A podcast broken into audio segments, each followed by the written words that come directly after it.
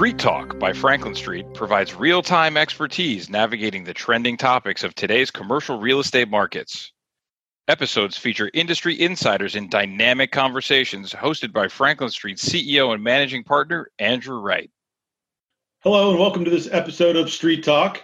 Uh, in today's uh, session, we're going to talk a little bit about the office and industrial environment. Uh, with, with me, I have Chris Butler, a 30 year veteran in that business that brings a wide perspective he spent the first 10 years on the developer side, and then I spent the last 20 years transacting billions of dollars in, val- in lease value. And Chris, thanks for joining me today. Thanks, Andrew. Glad to be here. Uh, well, let's just go ahead and jump right into it. A lot, lots changed uh, over the last couple months. I've been talking a lot about that. What fundamental behavior changes are you seeing within the office and industrial environment? Sure. Great question. It's kind of on everybody's mind. Um, most companies, and really speaking of both office and industrial, are struggling with how do you reopen? What accommodations do you need to make? And there are probably six that are in the forefront of everybody's conversation. And I'll mention these. Not everybody is going to do um, all of them, but it is uh, it is topic of conversation. And really, the first thing that everybody's concerned about is how do we make our employees comfortable and safe, feel safe. And so, where most experts have started to focus is the entry point coming into the office, coming into the building. And so, we're going to see accommodations like, um, you know, doors being held open, uh, attendance at elevators. We're going to potentially see people uh, having their temperature checked and once that you're good to go, then you can proceed through the office. Uh, so I think kind of that that's the first line of defense is making sure that the people are well coming into the office. Um, cleaning will be a big deal, uh, and we've already seen big cleaning companies that are publicly held. We've seen their stock go through the roof. Um, contact free is a big buzzword that we're hearing about, especially um, on the retail and restaurant front in terms of takeout. So the idea of people coming to the workplace and not having to touch is going to be a big deal. Um, and where that's impossible, you know, we can expect to see lots of, you know, um, hand sanitizer and wipes pretty much everywhere. Uh, the other big buzzword is distancing, increased distancing. So we'll definitely see people observe the six foot rule and lots of questions about that that we can talk about uh, how it actually affects the business model. But in terms of behavior uh, we're going to see that. And we're going to see probably companies um, start with certain employees certain numbers of employees and then expand beyond that. A lot of people refer to that as kind of the phasing. Um, beyond that we'll see a big focus on air quality. Uh, I, in fact, right before you and I got together for this uh, meeting, Andrew, I got a, um, a promotion from an HVAC engineering group that has already jumped on the air quality in office buildings. So we'll see a lot of consulting on that front. Um, and then beyond that, we're just going to see limited occupancy in the workspace until people feel totally comfortable. So, kind of six issues that um, I think we're going to see a lot. It, it, it's the behavior that is as a result of of the COVID nineteen. Well, it definitely is hard to, to know what's the right thing to do to keep your employees safe but still conduct business. So, those are some great uh, bullet points that uh, I think you know are on all people's minds. I know they're on mine in terms of how we open up our office. We'll talk a little bit about the market. Uh, not just the mentality. What fundamental changes do you see within the marketplace of office and industrial? Great question. and this might surprise a lot of people because uh, seven weeks ago we we didn't think this was possible. But working from home is here to stay, in some level, some form. Um, what we have found, and I've had lots of conversations with clients, uh, there are actually some businesses that are more productive, letting certain employees work from home. And then there are others that can't wait to get back to work. But nevertheless, working from home, we've all tested it. It either works or it doesn't work. We figured it out. And um, I mean, even even you and I, Andrew, we figured out how we can work remotely, and we figured out which employees are are you know not only profitable but productive, and uh, and so we'll see that going forward. I, I agree. I mean, just thinking about all the tools, Microsoft Teams, uh, you know, the Google Docs, all these tools that have been around for several years, they've become you know top of mind uh, today. Uh, so if people are going to be working from home, does that mean that businesses are going to need less workspace? Is that going to negatively impact demand? Right. No one needs office space. No one needs industrial space. We're going to do it all from home. um, actually, uh, those are questions that came up initially by a lot of clients. And um, here we are seven weeks later. And the reality is, it means that we're going to work differently, but it does not mean we necessarily need less space. Um, the ability to have some employees work from home frees up some space to allow us to distance ourselves from our coworkers. So we're going to see reutilization of space that way. Um, there's some employee, some employers that can uh, shed space, but I really haven't seen much of that. For the most part, I've seen the amount of space stay about the same, but the utilization is different. So that so that goes right to workspace designs. Uh, are you starting to see architects change or or clients change their uh, the, their designs? We uh, the conversation is there absolutely, and um, you know I would venture to say that every one of my clients, probably most folks out there, I can't really speak to manufacturing or or distribution, but from an office perspective, um, probably 75% of the existing workspace is going to change in some way, shape, or form. It could be super easy removing chairs around a conference room so that every other chair gets removed. It could be removing chairs from an area with cubicles so that every other cubicle gets used. It could be removing chairs, guest chairs from offices so that we're not encouraging you to have somebody any closer than than six feet. So, you know, there's simple things we can do. Um, we'll also start to see uh, some plexiglass shields put up, sneeze guards, you know, that kind of term. See a little bit of that. And, uh, and then with systems furniture, movable furniture, we will see a lot of, of reorganization of that within a lot of workspaces. It was the whole reason we bought the movable furniture. And now we're going to really see how well it works. And we're going to understand the cost to move it. Um, so you know, I think that whole movable furniture industry is um, is positioned perfectly to take advantage of what's going on. So, uh, uh long term trends, we've been seeing the square footage per employee go down. You know, for at least a decade, I want to say. Do you think that trend of high density occupancy that also then drives high parking ratios is going to change?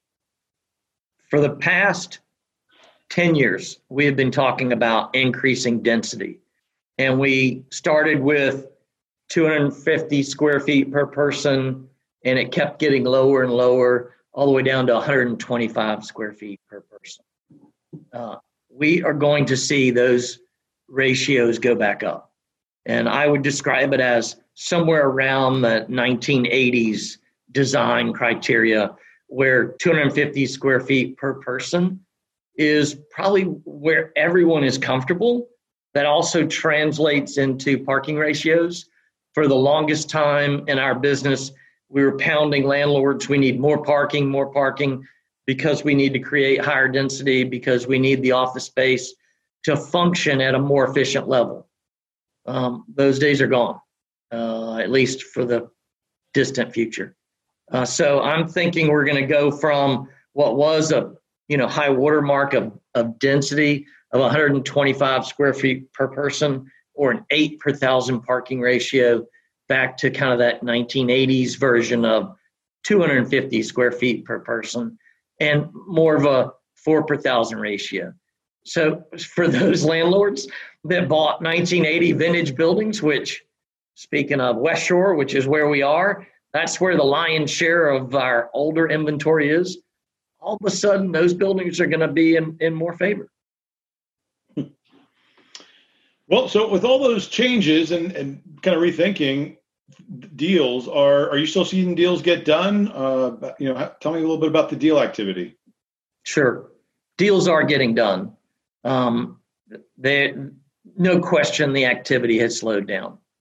Uh, no question, we're seeing fewer tours. But by the same token, we're seeing lots of landlords invest in the virtual tour so that we can still help tenants find office space and landlords can get back into the business that they're in of leasing office space. So, um, you know, this is, this is new for everybody, but um, the interesting thing about our side of the business, uh, and I'm speaking of leasing versus owning, uh, leases have a have an end date, and you've got to approach that end date with enough time to make a decision to either renew, downsize, expand, or relocate.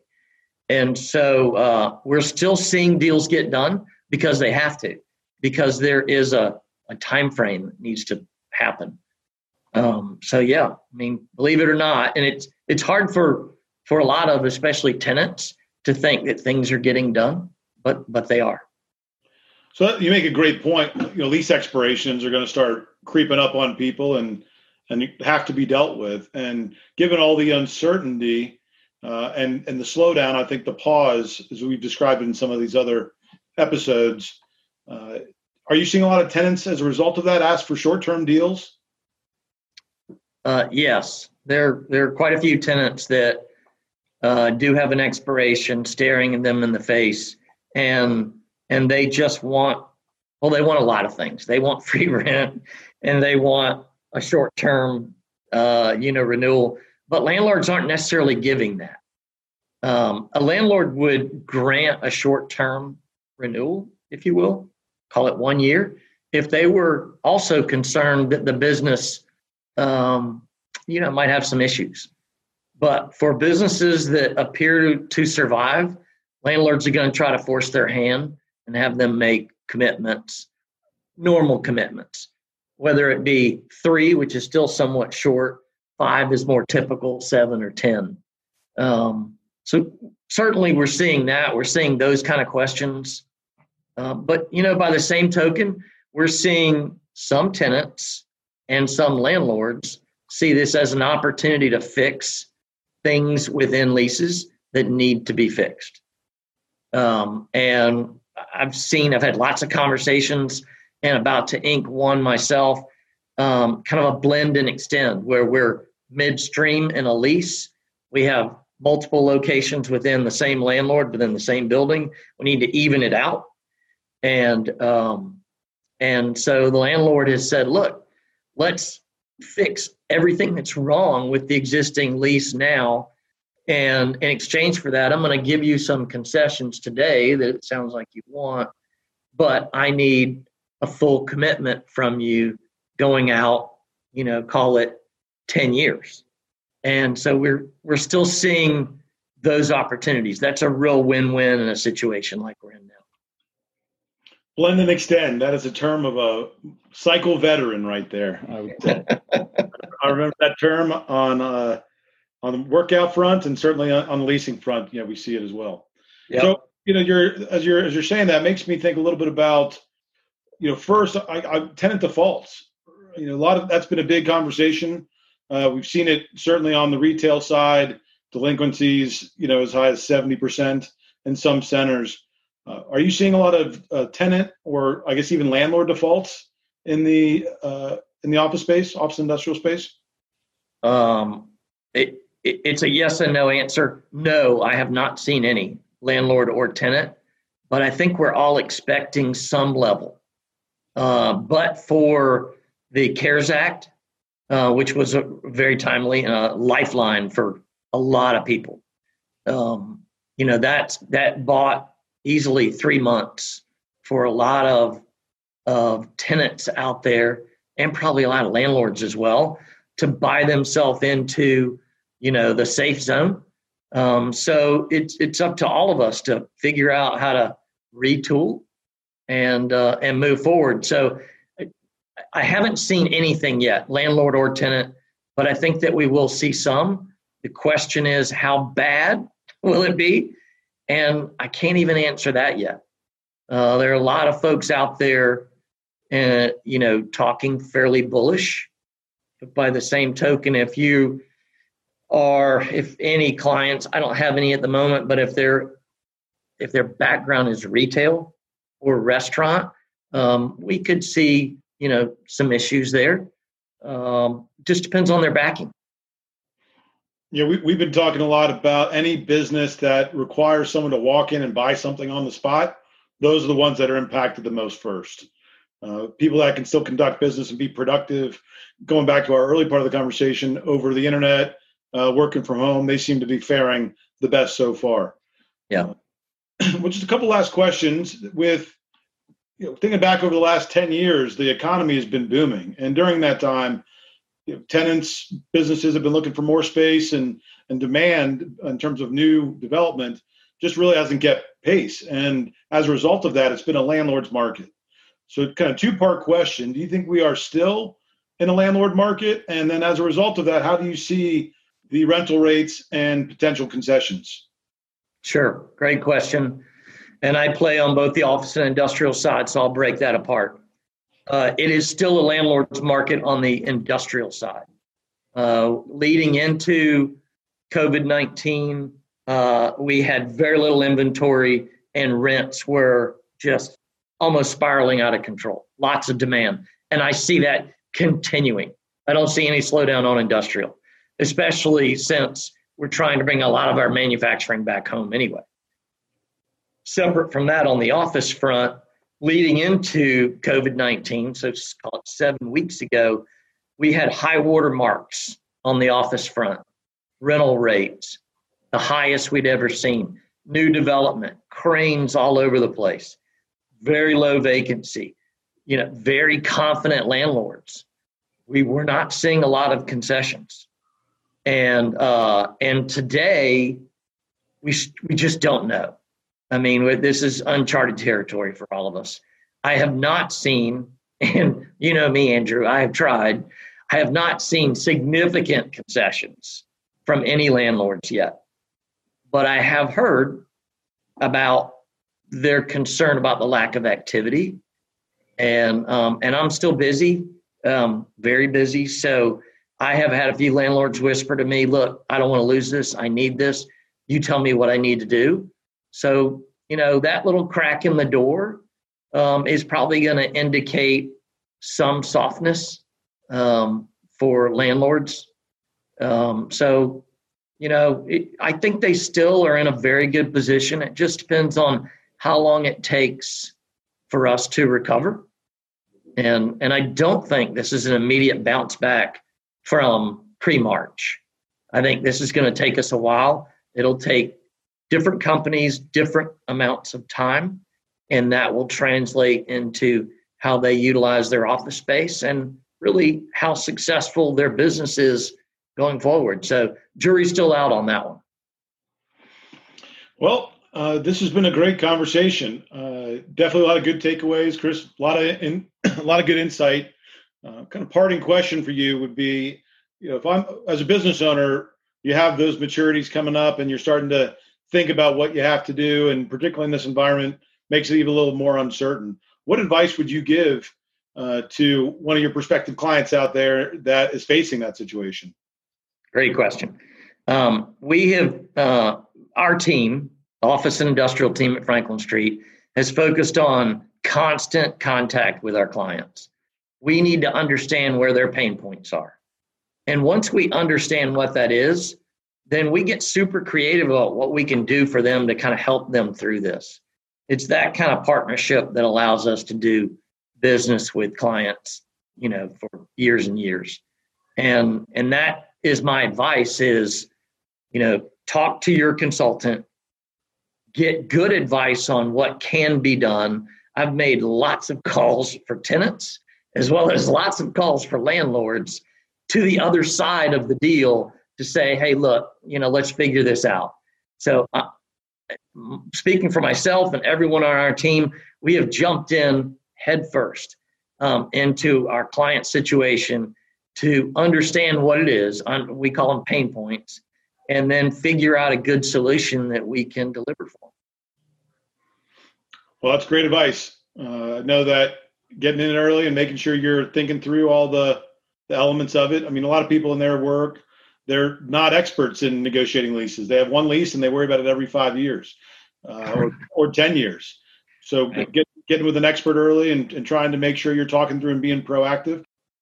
So, Chris, how, how long in advance of a lease expiration should I be thinking about that? Um, I would routinely answer that, irrespective of COVID 19. Uh, three years in advance of a lease expiration is when you start the conversation, unless there are business issues that require you to address it earlier, whether that be downsizing or expanding. Um, but two years in advance, you better have a pretty good idea of what your game plan is. And one year in advance, you should be in the thick of negotiating terms. It, it's taken a lot longer with the supply chain issues to get materials. So we can expect our construction schedules to take longer than we ever expected. Great. Well, that will uh, bring us to a close here. Chris Butler, thank you again for joining us and sharing your insight. A lot of great takeaways there for me, and I'm sure others. Uh, and I hope you guys all enjoyed today's episode and join us again for the next one. Thank you for joining us for this episode of Street Talk by Franklin Street. Have a question about something you heard on the street? Visit podcast.franklinst.com to send us your questions and listen to more insights.